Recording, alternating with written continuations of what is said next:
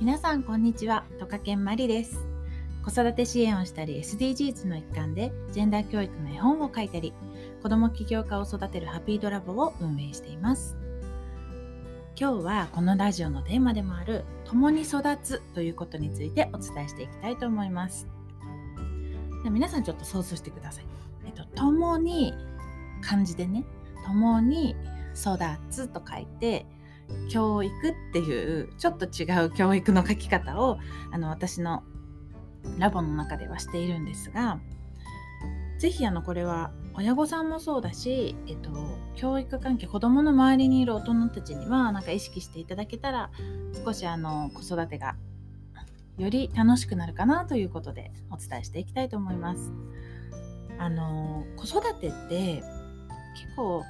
こう子供ができて当たり前のようにねこう子供ができて子供が生まれて親になっていくっていうイメージがあると思うんですが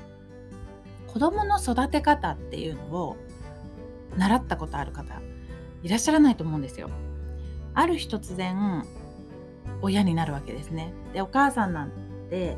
こうもう生まれたらもう24時間365日子供がそばにいるようになって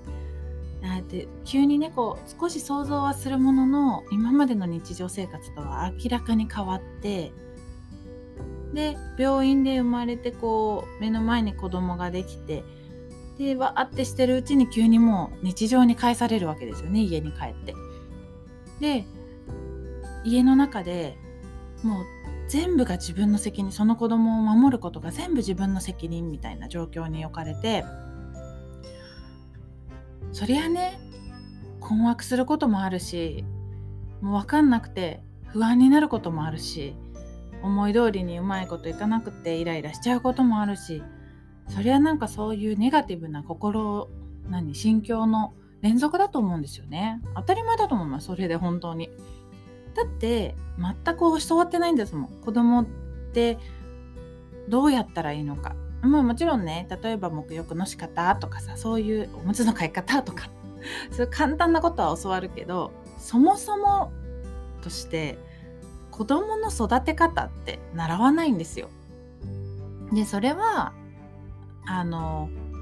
答えがあるものじゃないのでこれが正しいとかこれが正解っていうのはね。でだからこそ親になった瞬間にもうあらゆるところからいろんな情報を得てでそのそれを自分たち、まあ、ご夫婦とかねお母さんたち自身が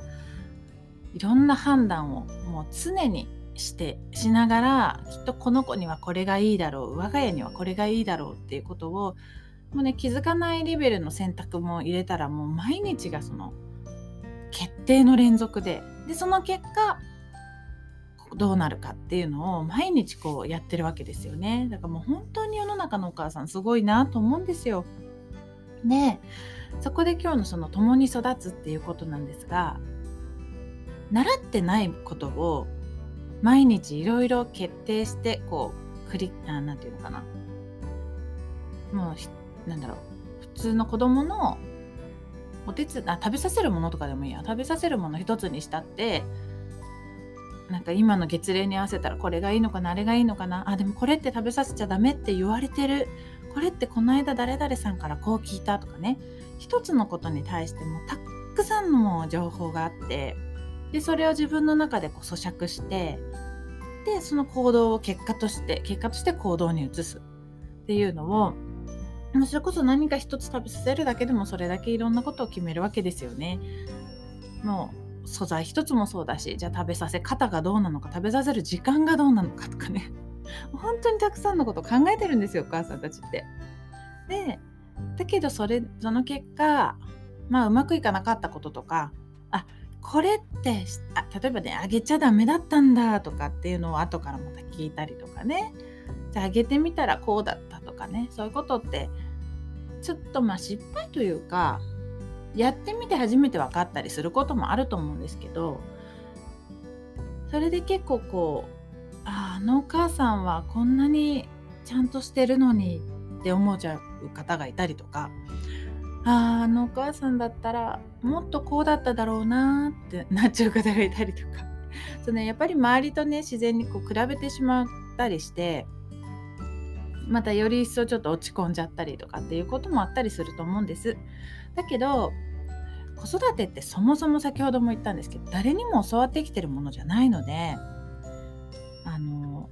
本当に子供も初めてだったらお母さんも初めてなんですよ。お母さんも0歳。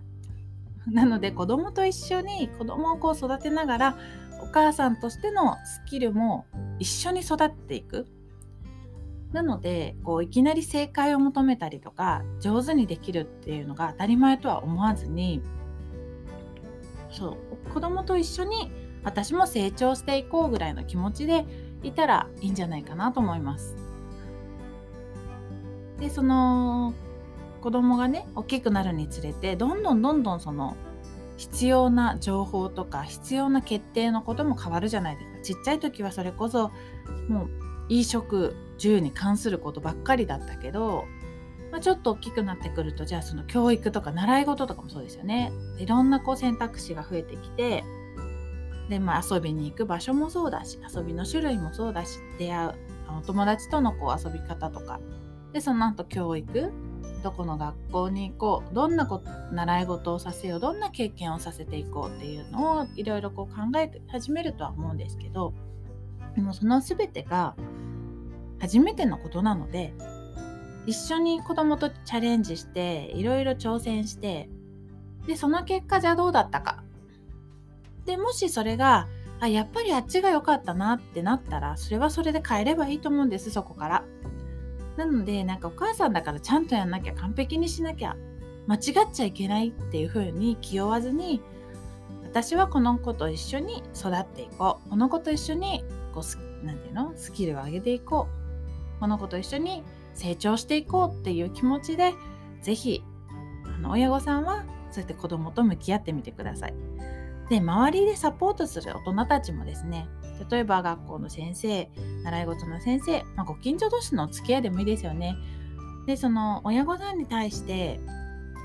何て言うかなもう絶対あなたが親なんだからちゃんとしなきゃいけないよみたいなことはなんかそういうスタンスでは関わってほしくないなと思って。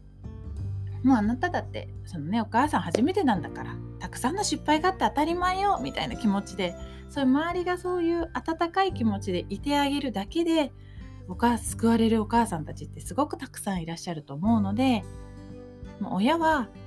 一緒に成長してる最中なんだっていうことで是非あの見守りつつこう支え合いつついてあげたらいいんじゃないかなと思います。で私が運営しているそのハッピードラボもそういう形でこう親御さんと子供とそしてラボとみんなで一緒に育っていこうみんなで一緒にその時々のいろんなことを学んだりいろいろなことをシェアし合ったりそうやって成長していこうという場で場にしてるんですがで今度ねオンラインでもそういったサービスは始まるんですけど、どこに行っても場所を変えても人が変わってもその根本にある思いっていうのは一緒でそこで関わり合った人たちみんなが一緒に育っていけるそんな温かい環境にしていきたいなと思ってますししていきます。でお母さんたちもこう少しこう気負ってる何かねいろんなものがあるんだったら肩の力をちょっとふっと落としてあのこの子にとって私たちにとって何がいいかなっていうものを一緒に考えて一緒に成長して一緒に進んでいくそして何か間違った時には一緒に戻って一緒にこうだったねっていうことをシェアし合いながら日々過ごしていくとよし絶対頑張ろうっていうようなこう肩に力が入ってる状態っていうのを少し変えられるんじゃないかなと思います。でその少しのゆとりが心の大きなゆとりにつながっていくので是非そういう心持ちで今日もお子様とそしてなんだろうな地域のお子さんたちと関わってみたらいいんじゃないかなと思います。それでは今日という一日が皆様にとって素敵な一日になりますように。都会育児研究所の手塚まりでした。またね